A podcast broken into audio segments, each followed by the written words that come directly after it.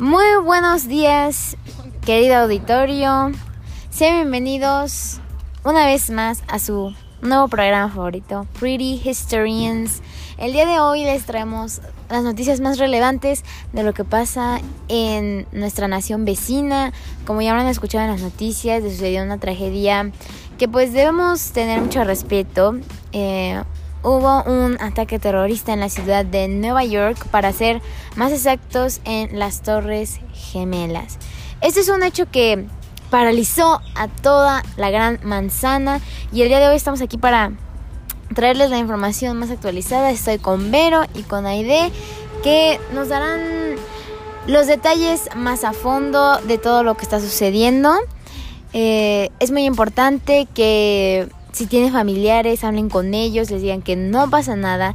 Los próximos días les estaremos continuando con la información acerca de lo que pasa, de lo que hablan los presidentes de ambas naciones, de lo que pasa en la sociedad, en la economía y todos esos aspectos se los vamos a hacer saber.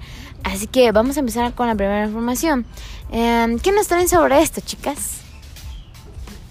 Hola, ¿qué tal? Muy buenos días. Pues resulta que al parecer lo que nos informan es que hay cuatro aviones secuestrados por un grupo de terroristas suicidas del grupo perteneciente de Al-Qaeda. El primer avión acaba de ser estrellado contra la pared superior de la torre norte de las Torres Gemelas del World Trade Center. Lo que, la información que nos dicen es que los, de, los otros aviones, uno acaba de ser en impactado contra el Pentágono y el tercero estaba previsto para caer al Capitolio. Esta es una noticia muy impactante, la verdad. Uh, esta información es de primera mano, amigos. Tenemos lo mejor aquí en este podcast. Ya saben, eh, pues algo muy, muy impactante para la gente que viajaba en ese avión, me imagino. Y obviamente, mucho respeto y mucha luto para las personas que iban en ese avión, para los empleados del World Trade Center que estaban laborando um, ese día. Les mandamos un fuerte abrazo a sus familias y pues bueno, no nos queda más que continuar con la información. Esto es al minuto, amigos. Al minuto. No más. Bueno, Eden, ¿qué nos traes aparte de lo que ya nos contó Vero?